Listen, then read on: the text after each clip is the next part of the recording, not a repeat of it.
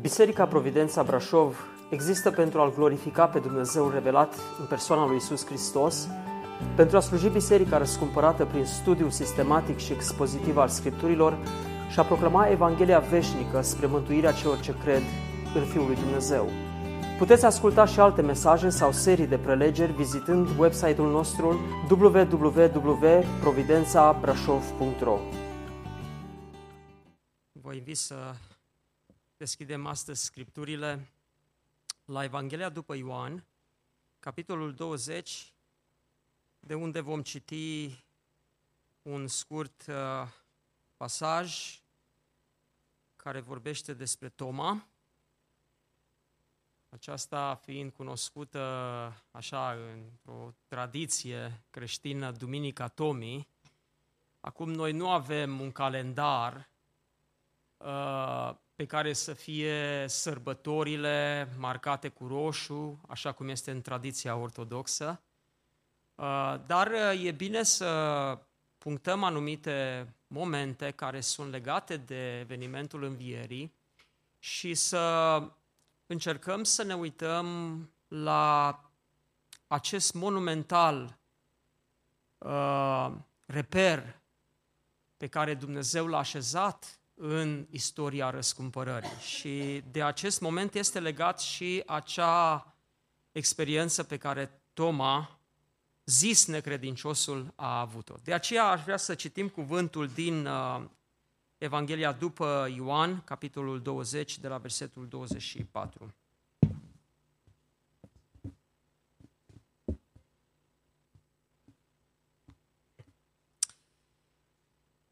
Toma, zis Geamăn, unul din cei 12, nu era cu ei când a venit Isus.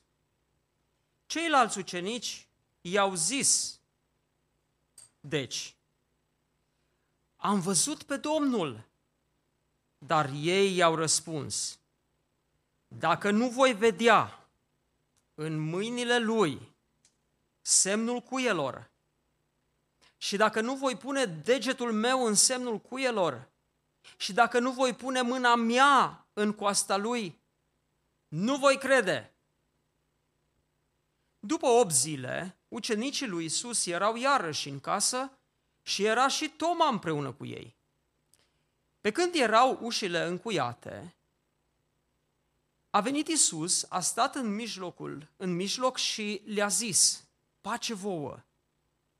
Apoi a zis lui Toma, aduți degetul încoace și uită-te la mâinile mele și aduți mâna și pune-o în coasta mea și nu fi necredincios, ci credincios.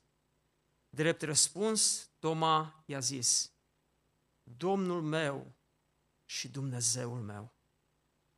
Tomo, i-a zis Isus, pentru că m-ai văzut, ai crezut. Ferice de cei ce n-au văzut și au crezut. Isus a mai făcut înaintea ucenicilor săi multe alte semne care nu sunt scrise în cartea aceasta, dar lucrurile acestea au fost scrise pentru ca voi să credeți că Isus este Hristosul, Fiul lui Dumnezeu, și crezând să aveți viață în numele Lui. Amin. Acesta este cuvântul lui Dumnezeu. Haideți să rămânem plecați cu capetele noastre și să cerem ajutorul lui Dumnezeu. Doamne, să mulțumim pentru că ne-ai lăsat uh, acest cuvânt care ne vorbește despre ce s-a întâmplat în vremea în care l-ai înviat pe Domnul Isus Hristos, Fiul Tău din morți. Ne rugăm acum ca Duhul Tău să ne călăuzească în tot adevărul fără lumina care vine de la Duhul Tău, Doamne, mintea noastră poate să se gândească la lucruri care nu sunt potrivite cu adevărul. Dar ne rugăm ca Duhul să ne deschidă mintea. Și apoi ne rugăm ca Duhul să ne deschidă și inima, Doamne.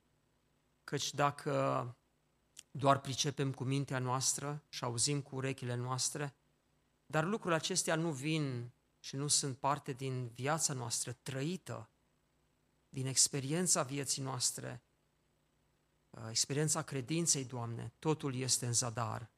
ne pierdem timpul aici.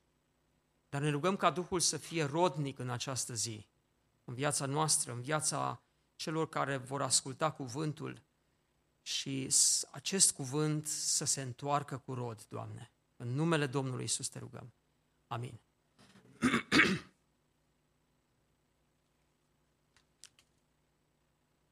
La timpul de rugăciune de miercuri seara, Domnul ne-a adus aminte de o realitate foarte interesantă.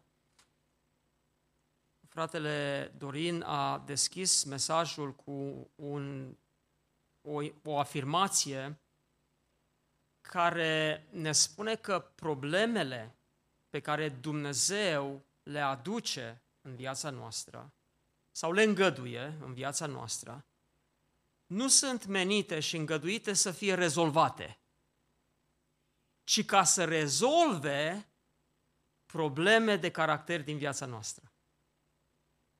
Nu m-am gândit niciodată la aspectul acesta. Cu alte cuvinte, scopul lui Dumnezeu în a așeza sau a îngădui probleme în viața noastră este nu să ne facă experți în a rezolva probleme, ci ca aceste probleme să se ducă profund la carențe de caracter sau la lipsa de desăvârșire a caracterului nostru și să lucreze acolo ceva care, spune Scriptura, are o greutate veșnică de slavă. Astfel Dumnezeu aduce probleme în viața mea și în viața ta, de pildă ca să rezolve lipsa de răbdare. Sau aduce probleme de lipsuri, poate ca să ne învețe generozitatea. Aduce probleme în care trebuie să se vadă lucrată mila în viața noastră și bunătatea. Sau aduce probleme în care Dumnezeu vrea să pună șurubelnița acolo unde e problema mândriei. Și acolo e greu de tot, când Dumnezeu începe să taie cu pisturiu în orgoliul nostru, în mândria noastră. Înțelegeți? Problemele nu vin ca noi repede să luăm telefonul, să ne gândim cum să le rezolvăm, ci ele sunt menite să rezolve problema caracterului nostru. Acum Toma se confrunta cu, aș spune, cea mai mare problemă din viața lui. Până în momentul acesta, Toma aș spune că avea o reputație destul de bună. Îl mai întâlnim în câteva situații în Scriptură în care Toma apare într-o lumină mai bună.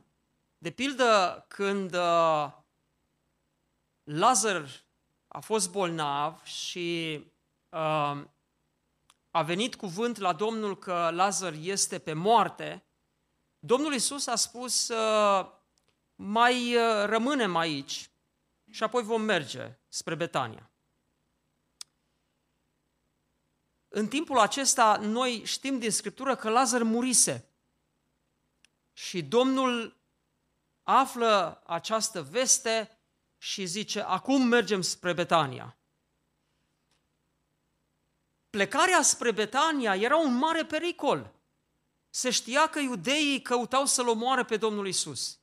Și ucenicii ar, ar fi vrut să-l avertizeze, nu te duce pentru că te bagi în gura lupului.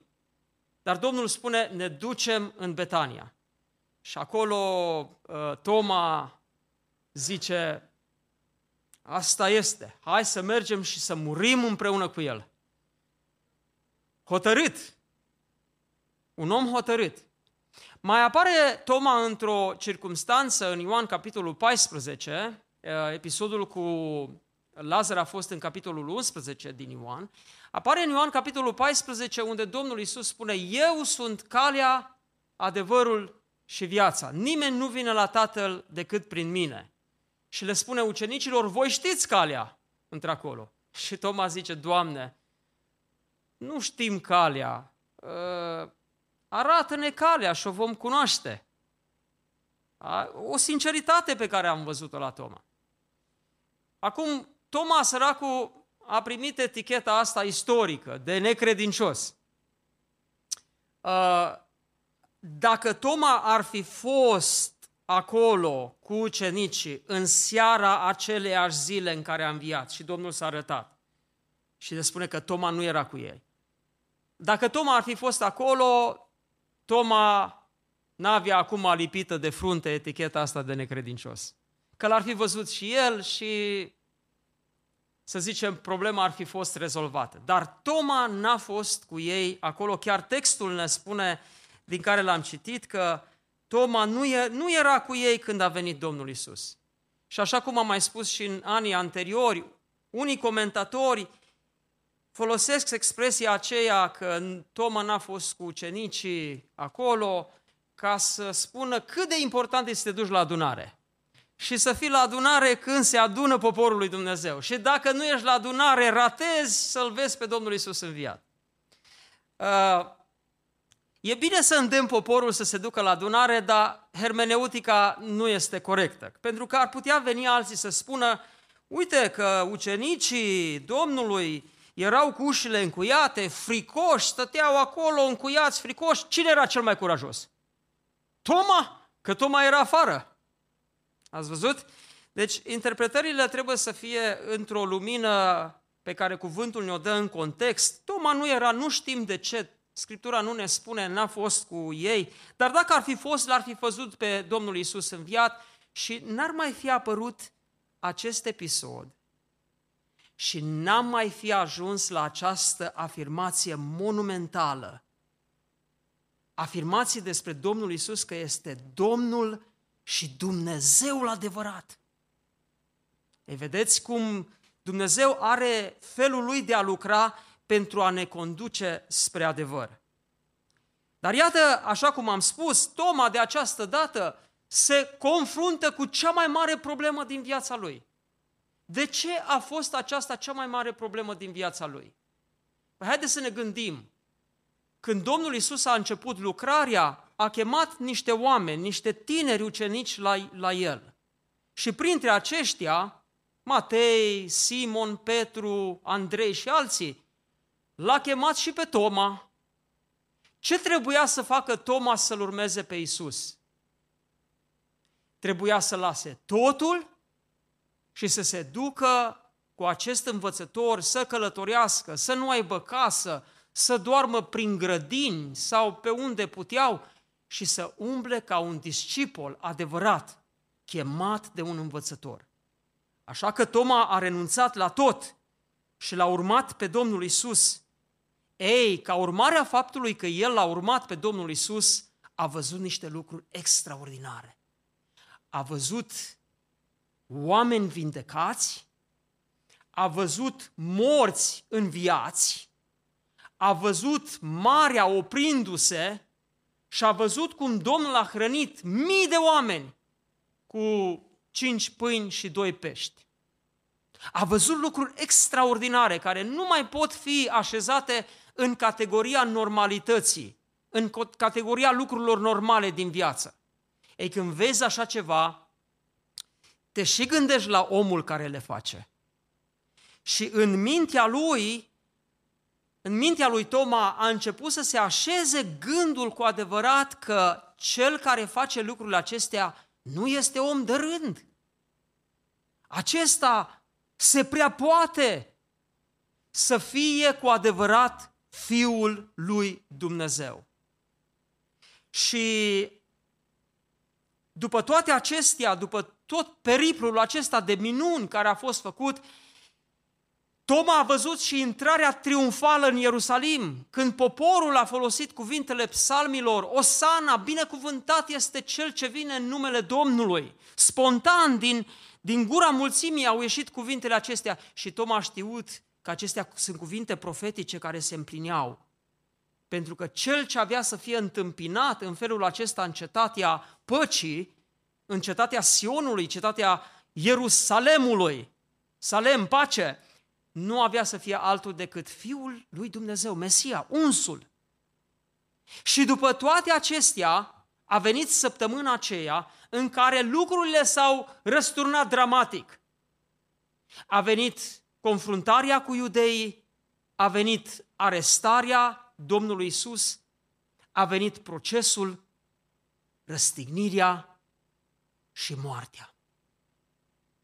Ei, tot ce s-a întâmplat în această săptămână pentru Toma nu se mai potrivea deloc cu speranța pe care a avut-o, cu realitatea pe care a trăit-o până atunci.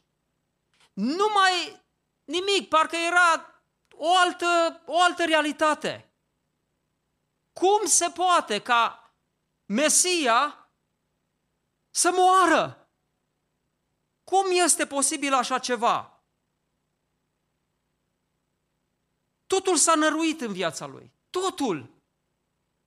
Să-ți lași viața, să lași absolut totul și să te duci după cineva crezând și viața ta, totul să se alinieze în direcția aceea și dintr-o dată să dispară.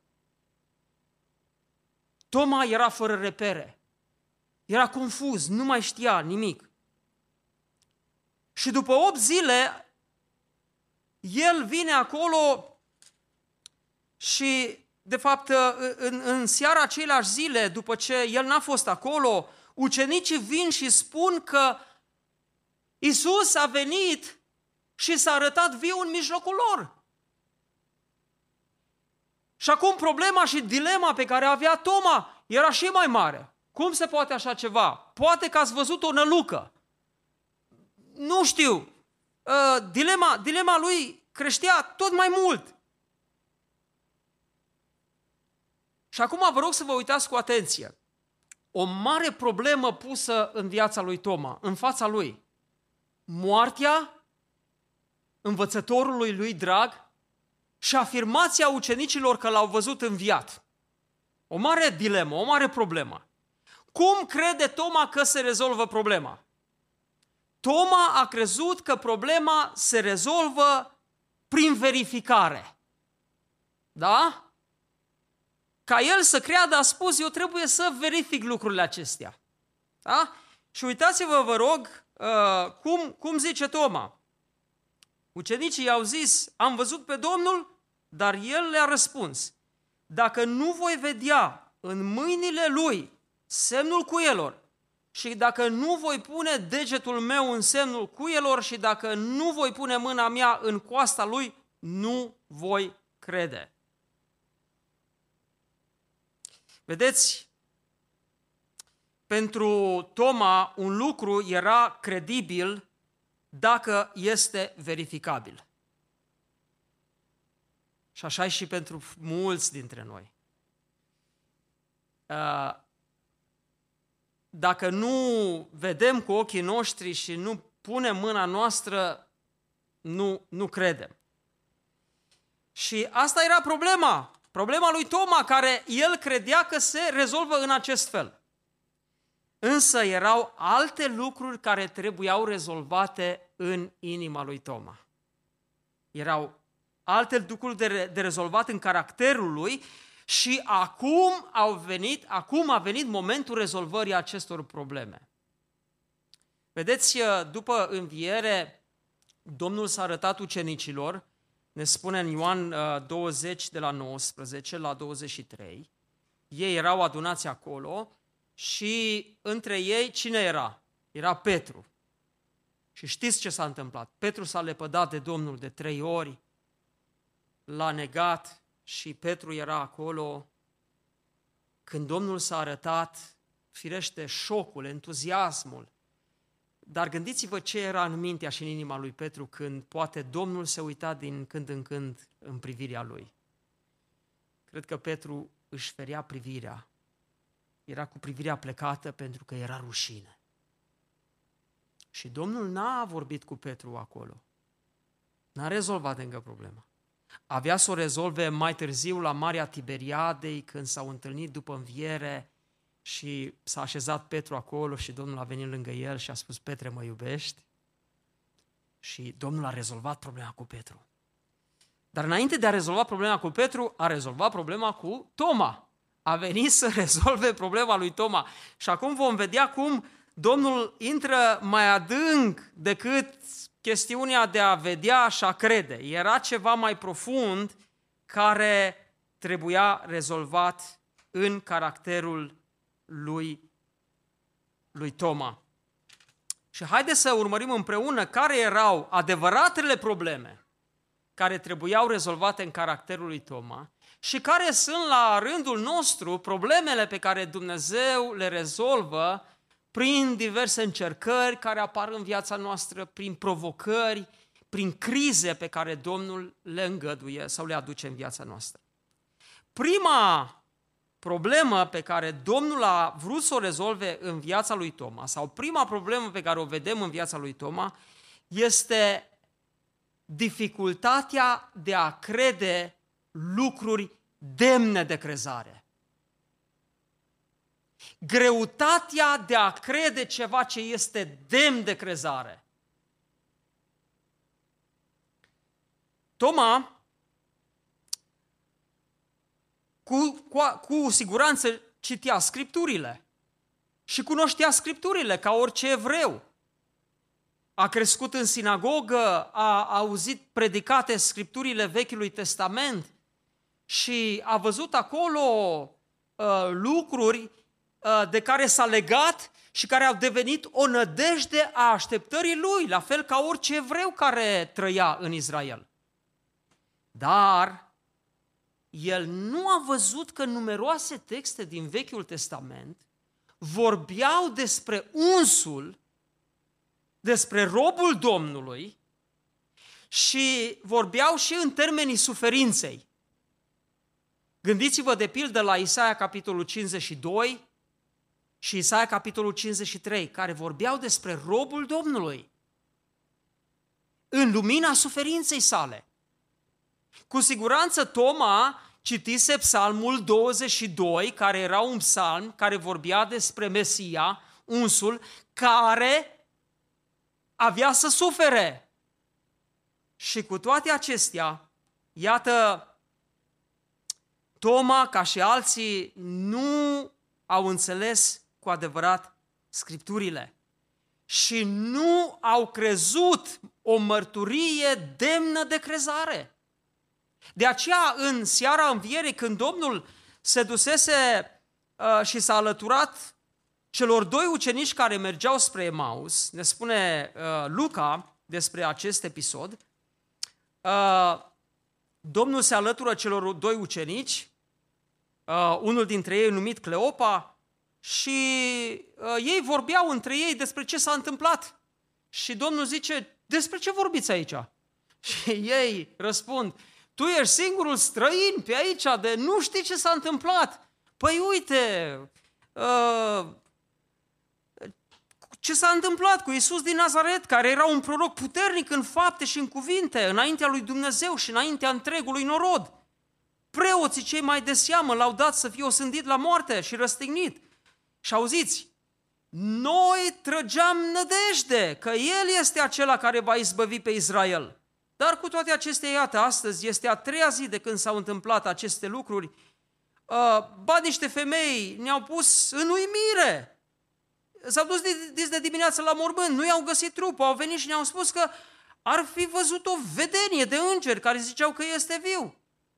Uh, unii dintre cei ce erau cu noi s-au dus la mormânt, n-au găsit așa cum spuseseră femeile, iar pe el nu l-au văzut. Și atunci Domnul s-a uitat la el, la ei și le-a zis, O nepricepuților și zăbavnici cu inima când este vorba să credeți tot ce au spus prorocii. Nu trebuia să sufere Hristosul aceste lucruri și să intre în slava Lui? Și a început de la Moise și de la toți prorocii și le-a tălmăcit toate scripturile care erau cu privire la ei. Deci problema lui Toma era faptul că nu credea ceea ce este demn de crezare. Din mărturia scripturilor, el, ca și alții, a început să selecteze doar ce era pozitiv. Nu a luat întreaga mărturie a Scripturilor și și el era zăbavnic cu inima să creadă tot ce spune Scripturile. Dragii mei, să știți că și noi avem uneori dificultatea de a crede lucruri demne de crezare.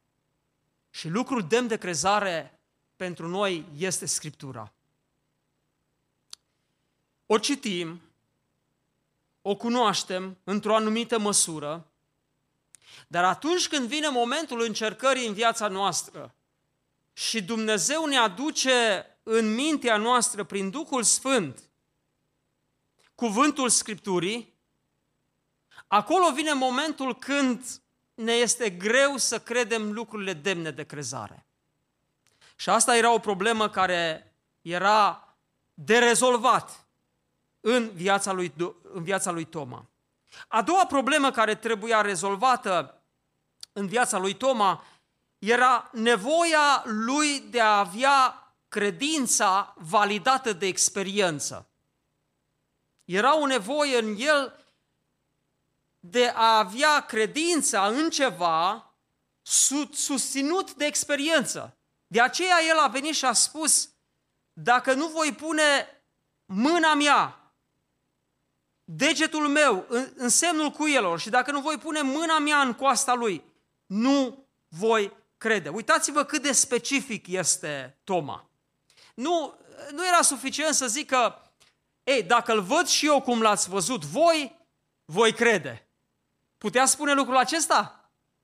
Putea spune, dar Toma a zis, dacă nu mă duc eu și pun mâna, palpez, văd, atent, pun degetul acolo exact unde i-a fost rana, nu voi crede. Observați ce nevoie adâncă era în Toma ca credința lui să aibă susținerea aceasta a experienței. Și când Domnul vine și se arată, se uită la Toma și spune, Toma, aduți degetul încoace. Cum credeți când a auzit Toma lucrul ăsta? A făcut, Uită-te la mâinile mele! Ioi! Aduți mâna și pune-o în coasta mea! Cine a spus? Și nu fi necredincios, ci credincios. Domnul Isus cunoaște cuvintele lui Toma, chiar dacă n-a fost prezent când el le-a spus. E ceva ce învățăm și noi de aici, dragii mei. Isus aude ce vorbim și noi, chiar dacă nu este fizic prezent. De câte ori ar putea Isus să reproducă cuvinte de ale noastre de care ne-ar fi tare rușine? Se mai întâmplă că noi vorbim de unii și vorbim într-un anumit fel tendențios și cei față de care noi ne-am confesat vorbesc și ei cu alții. Știu cât e de interesant așa când auzi ceva așa mai secretos, mai... Dintr-o dată se naște așa o nevoie de a o împărtăși cu alții. Mai ales dacă este ceva grav despre altul. Parcă e ca o butelie sub presiune. De unde e nevoia asta de a spune celorlalți ce ai auzit? Sau am auzit eu? Și când o spunem, n-ați remarcat cât de bine ne simțim? Că zicem ce am aflat sau ce ne-a spus. Mai ales în contextul în care ne-a zis, da, te rog să nu spui la alții. Din, în momentul în care ne zice, te rog să nu spui la alții, noi poate ne și gândim la cine am vrea să spunem. Și spunem, da? Și de acolo, cum pe noi ne-a scărmănat dorința de a spune la alții, și pe ei îi cercetează același duh și și ei spun la alții. Și după aceea vorba se duce și ajunge la persoana care a zis, te rog, nu spune la nimeni. Și persoana aceea vine și spune, uită ce mi s-a spus și reproduce cuvintele Sigur că cuvintele și ce au auzit 5-6 pe traseu nu mai sunt cele originale, dar cum te simți? Te simți groaznic. Bârfa s-a dus. Îți dai seama că și Toma nu știu dacă s-o fi gândit sau s-o fi uitat în jur și o fi zis, care i-a spus? Dar Domnul Isus știe tot ce spunem și știe și tot ce gândim și tot ce intenționăm. Toate planurile noastre șmechere din inima noastră. Domnul Isus Hristos le știe. Nu trebuie să fie prezent fizic să le audă, pentru că are puterea dumnezeiască de a pătrunde gândurile oamenilor și simțirile. Iată, așadar, Toma are și problema aceasta de a avea experiență, de a pune mâna, de, de a vedea și doar așa, doar așa va crede. Și Domnul Isus venea să rezolve și problema aceasta. Dragii mei, și iată, îi, îi și spune Toma, pentru că mai văzut, ai crezut. Ferice de cei care n-au văzut și au crezut. Știți cine sunt în categoria aceasta? Noi! și în dreptul nostru, Domnul Isus rostește o fericire, o binecuvântare, aceea că cel care crede în lipsa experienței, a vederii, este mai binecuvântat decât cel care vede și crede. Pentru că dacă vezi, ce nevoie mai ai de credință? Dacă cineva mie îmi spune, uite, uh, am fost undeva și Dumnezeu mi-a vorbit și am fost vindecat și așa, uh, eu pot să cred mărturia lui sau pot să zic, bine, cred doar dacă mă duci să văd și eu. Și se duce, mi-arată locul sau ce s-a întâmplat și atunci zic, acum cred.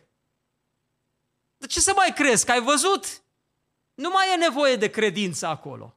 Credința este reală, obiectivă, în absența testului, în, în, în absența experienței directe. Iată ce spune Scriptura despre credință în acel faimos capitol 11 din Evrei. Și credința, ascultați, este o încredere neclintită, o puternică încredințare, este o încredere neclintită în lucrurile nădăjduite, sperate. O puternică încredințare despre lucrurile care nu se văd. Și ne spune cuvântul și fără credință este cu neputință să fim plăcuți lui Dumnezeu. Căci cine se apropie de Dumnezeu trebuie să creadă că El este și că răsplătește pe cei ce îl caută. Ne ducem și vorbim cu oamenii pe stradă despre credință și le spunem să creadă în Domnul Isus și vor fi mântuiți. Și știți ce spun oamenii de obicei? Păi n-a venit nimeni de acolo, aici, să învie din morți, să-L vedem noi și să credem. Ați auzit spunându-se de astea? Ați auzit? Păi n-am văzut pe niciun Dumnezeu, n-am văzut niciun înger. Nu este, Domnule, așa ceva. O să văd și eu. Și dacă văd și eu, îi nădăjdui și eu. Dar iată ce spune Cartea Romanii despre această nădejde în Roman, capitolul 8, spune așa, căci în nădejdea aceasta am fost mântuiți. Roman, capitolul 8, versetul 24. În nădejdea aceasta am fost noi mântuiți. Dar o nădejde care se vede nu mai este nădejde. Pentru că ce se vede nu se mai, se mai poate nădăjdui.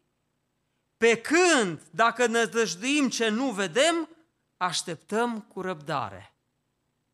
Și spune, nu suntem așa doar într-o așteptare de aceasta uh, nesusținută. Duhul este cel care ne susține. Duhul ne ajută în slăbiciunea noastră, că nu știm nici cum trebuie să ne rugăm, dar Duhul mijlocește pentru noi cu suspine negrăite. Așadar, dragii mei, dacă așteptarea noastră este ca noi să verificăm aspectele acestea ale, ale lucrării lui Dumnezeu și numai dacă vedem un înger uh, și dacă vedem vreo avem vreo experiență de asta directă, palpabilă, doar dacă așa vom crede, aia nu este credință. Credința este nădejdea, speranța noastră în mărturia aceasta pe care Dumnezeu ne-a făcut-o prin Sfinții Apostoli și Proroci. Și dacă noi credem mărturia aceasta, atunci credința noastră este răsplătită cu viață veșnică. Ai tu credința aceasta în cuvântul lui Dumnezeu? Mulți se îndoiesc că acesta este cuvântul lui Dumnezeu. Cum poți să știi că ai credința aceasta? Păi, dacă îl prețuiești, dacă îl citești în fiecare zi, dacă te uiți și zici, așa este. Câte lucruri din viața noastră nu s-ar schimba fundamental dacă am crede cuvântul acesta al Scripturilor? Cât de ușor oamenii cred toate poveștile care se spun. Noi nu credem mărturia Scripturilor, dar credem tot ce se spune la ProTV, la jurnalul de la ora 5. Mass media folosește într-o proporție de peste 50% minciună. Iau un singur element care e un pic de adevăr și fac acolo tot ce vor ei. Da? Ca reportajul respectiv să fie mai uh, fascinant, mai șocant. Ne pierdem vremea. Cei care stați la știri, vă spun, vă pierdeți cantități enorme din timpul vieții voastre ascultând minciuni. Și după ce stați și le ascultați și vine cineva și zice, citiți scripturile, cercetați scripturile, știți ce spuneți? N-am timp. N-am timp. Păi de ce n-ai timp? Pentru că stai și asculți minciunile oamenilor fără Dumnezeu. Domnul să se îndure de noi. Amin. Și aceasta era o problemă care trebuia rezolvată. A treia problemă care trebuia rezolvată era problema credibilității. Observați că am totul se mișcă într-o problemă a credinței, a încrederii. Uh, ucenicii au venit și au spus lui Toma, l-am văzut pe Domnul. Și Toma zice, nu știu. Eu trebuie să verific. Acum, aici este o întrebare care apare. Oare de ce Toma nu i-a crezut pe colegii lui, pe prietenii lui? Gândiți-vă. Trei ani de zile stai cu cineva, îl cunoști foarte bine, și după trei ani omul ăla zice ceva și nu-l crezi. Dacă ați sta cu mine ani de zile și ați vedea viața mea și luptele și am trece, vin și vă spun ceva și ziceți, nu cred ce spui, nu cred. Ai încredere în soția ta când îți spune ceva?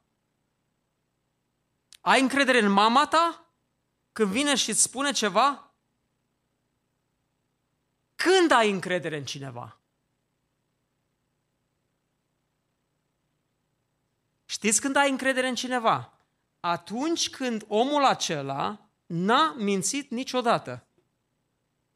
Atunci când omul acela, în cele mai multe experiențe, a spus adevărul. Nu i-a fost frică nici de moarte, el a spus totdeauna adevărul. Este adevărat acest lucru în ce îi privește pe ucenici? Nu prea. De ce? Când Domnul a fost prins în grădina Ghețiman, ce au făcut ei? Au fugit ca potârnichile toți. Petru, când a fost întrebat de o slușnică, ești și tu galilean cu grupul ăsta din Eu? Doamne ferește, eu nu sunt cu ei. Bă, da, și vorba te trădează. Ai accentul ăsta de galilean și, și imediat s-a chinuit să scoată un accent uh, de zona Iudei, nu de zona Galilei. Și s-a blestemat și mai are Petru credibilitate când spune ceva? Și ceilalți ucenici mai puteau avea credibilitate? Mm.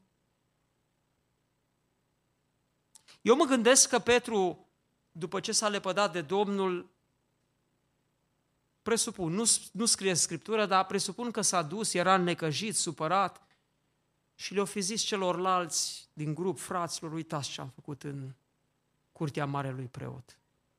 Și le-a fi mărturisit. Acum, dacă Petru a venit la Toma să-i spună, Toma, l-am văzut cu ochii mei. Lasă-vă, Petre, că știu eu ce ai făcut. Ei, aici, dragii mei, apare o problemă care este uneori și problema noastră. Problema credibilității noastre.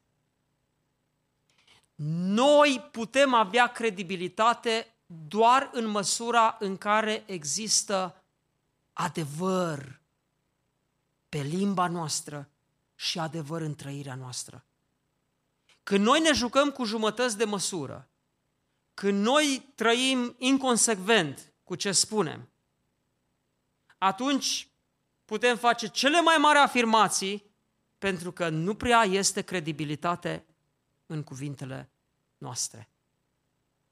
Și dacă această chestiune a credibilității era și în ucenici, era și în dreptul lui Toma. Ucenicii și-au pierdut credibilitatea și și Toma și-o pierduse. Și aceasta este o problemă care trebuia să, să fie rezolvată. Și în final, ultima problemă la care aș vrea să ne uităm este credința în identitatea lui Isus.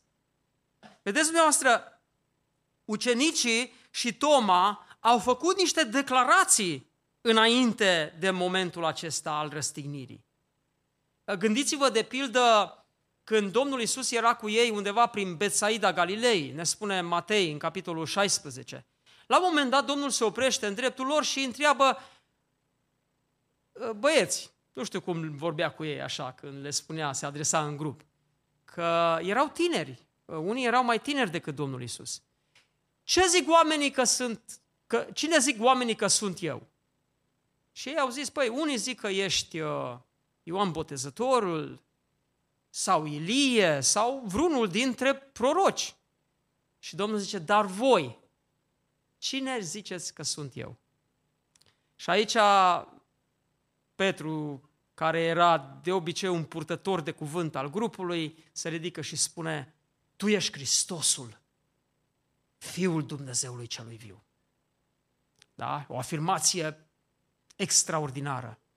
Apoi uh, mai este un episod în Ioan capitolul 6 în care Domnul le vorbește despre pâinea din cer și spune că aceasta este pâinea care s-a coborât din cer, nu mana pe care au mâncat-o părinții voștri în pustie și au murit. Și spune, eu sunt pâinea, adevărata pâine, cine mănâncă din pâinea aceasta va trăi în viac. Cine mă mănâncă pe mine va trăi în viac. Și când au auzit ucenicii afirmații de genul ăsta, s-au început să gândească, de ce ăsta, canibalism? Și spune, mulți din ucenici, după ce au auzit aceste cuvinte, au zis, e prea de tot. Vorbirea asta este prea de tot. Cine poate să o sufere? Și Domnul zice, vorbirea aceasta este pentru voi o pricină de potignire, dar dacă ați vedea pe Fiul omului suindu-se unde era mai înainte. Și uh, zice, din clipa aceea, mulți din ucenicii lui s-au întors înapoi și nu mai umblau cu el. Atunci Iisus a zis celor 12, voi nu vreți să vă duceți? Doamne, i-a spus Simon Petru, la cine să ne ducem? Tu ai cuvintele vieții veșnice și noi am crezut și am ajuns la cunoștința că Tu ești Hristosul Sfântul lui Dumnezeu. Așadar, au fost făcute afirmații și ei au zis în diverse momente. Dar acum când a venit momentul acesta major de criză, când Domnul Isus a plătit pentru păcatele lumii, a fost răstignit și a murit, dintr-o dată tot, toată speranța aceasta, toată credința lor s-a năruit. Și s-a năruit exact în punctul acesta. Vedeți cum au zis cei doi. Noi trăgeam nădejde că El este acela. Dar, iată, trei zile. Dar, vedeți, credința lor în Domnul Isus era una de forma unei speranțe. Dar nu era o credință fermă. E o diferență aici. Să ai o credință decisivă sau să ai ceva acolo. Crezi că există viață după moarte? Sper.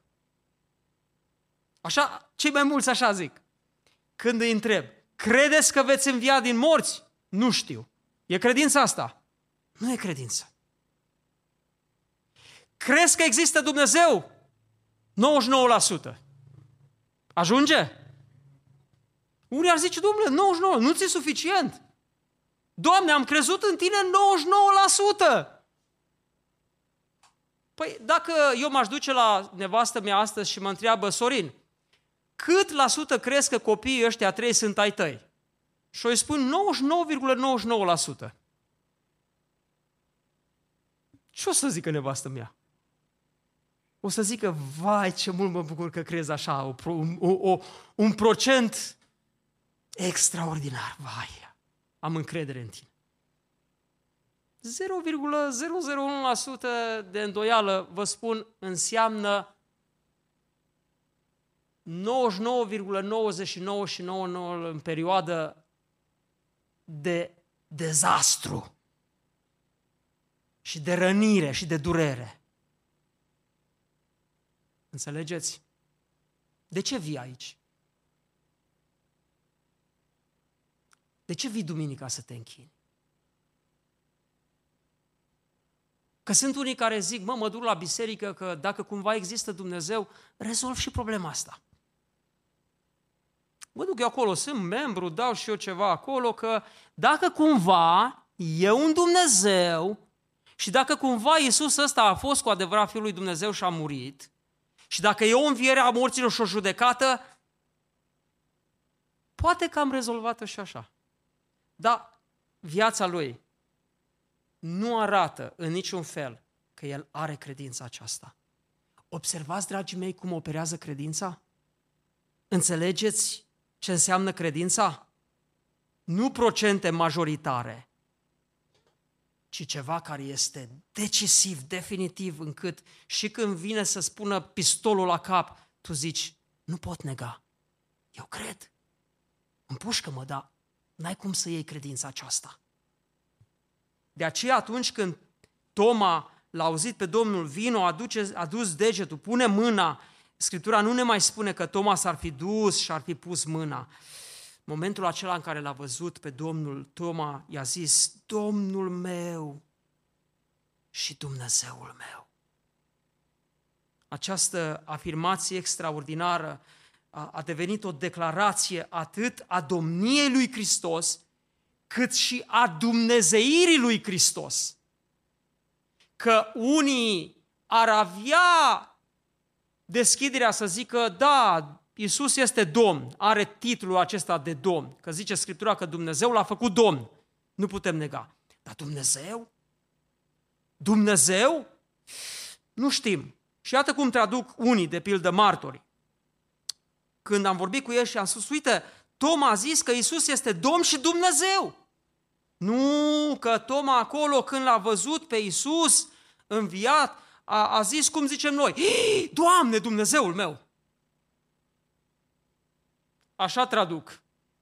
Ca o exclamație de șoc. Și și noi zicem câteodată, Doamne! Soția mea, când ne-am căsătorit și eu mă uitam așa și zic, Doamne! A zis, bagă de seamă la cuvintele tale. Ei în deșert numele Domnului. Și a vorbit cu mine și mi-a spus, nu folosești numele Domnului, care e sfânt, de trei ori sfânt, în exclamații de astea, că ți-ai dat cu deget, cu ciocanul peste deget și zici, oh, Doamne! Și zic, uite, și unii străini, Jesus!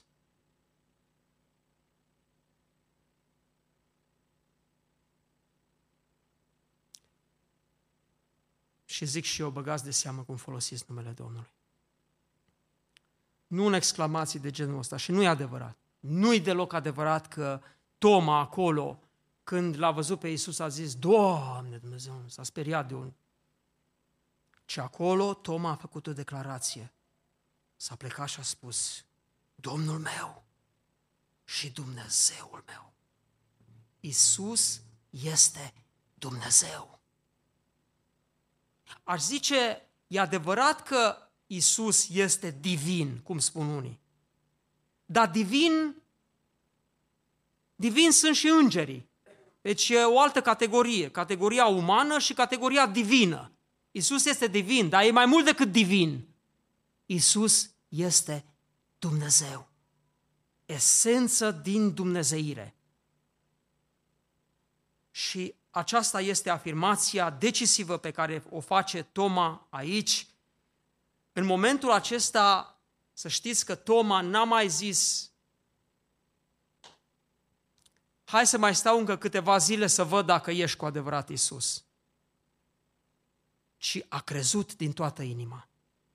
Și Toma, ca și Petru, ca și Iacov, ca și Filip și Bartolomeu, ca și Iacov fiul lui Alfeu și Toma, a murit martir. Și n-a murit martir zicând, plătesc și prețul acesta, că dacă cumva o să fiu și eu acolo. Toma a murit în credință, spunând, nu mă lepăd. Eu cred 100% lucrul acesta. Ce problemă este în viața ta? Nu uita că Dumnezeu va aduce crize, încercări, va zgâlți viața ta ca să rezolve multe alte probleme de caracter din viața ta. Ce problemă este? Este dificil să crezi ce este demn de crezare, mărturia Scripturilor? Ai și tu o nevoie profundă ca credința să fie, să aibă verificarea, să pui și tu degetul și mâna, să vezi și tu? Eu am studiat literatura și Arghezi, Tudor Arghezi, marele poet, a scris niște psalmi și într-unul dintre psalmi el scrie, aș vrea să-l pipăi și să urlu, este! Păi dacă pipăi, ce rost mai ai, mai ai nevoie de credință? Credința este o încredere în lucrurile care nu se văd, este o nădăjduire bazată pe mărturia Scripturilor. Ai o problemă de credibilitate? Credibilitatea asta nu o câștigi decât prin integritate. O integritate a credinței în adevăr și o îmbrățișare a adevărului până la capăt. Ai o problemă în privința identității lui Hristos? Dacă nu crezi că Isus Hristos este Fiul lui Dumnezeu, Domn și Dumnezeu, nu ești mântuit și nu poți fi mântuit.